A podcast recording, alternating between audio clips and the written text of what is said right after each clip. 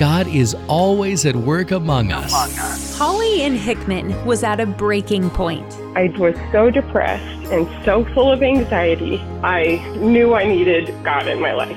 And that's when I started searching. Started searching for a connection to God, and Holly found it on her radio dial. So I searched, and here comes MyBridge. I just never looked back after that. It was always on in my car. At that time, I worked in an office, and it was on all day.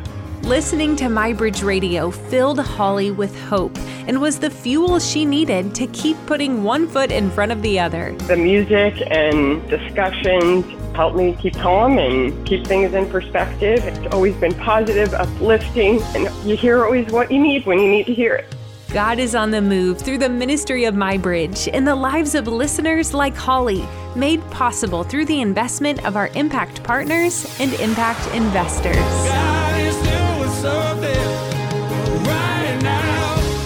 MyBridge Radio, celebrating God at work among us. Share your story and join the conversation in the Connect Now section at mybridgeradio.net.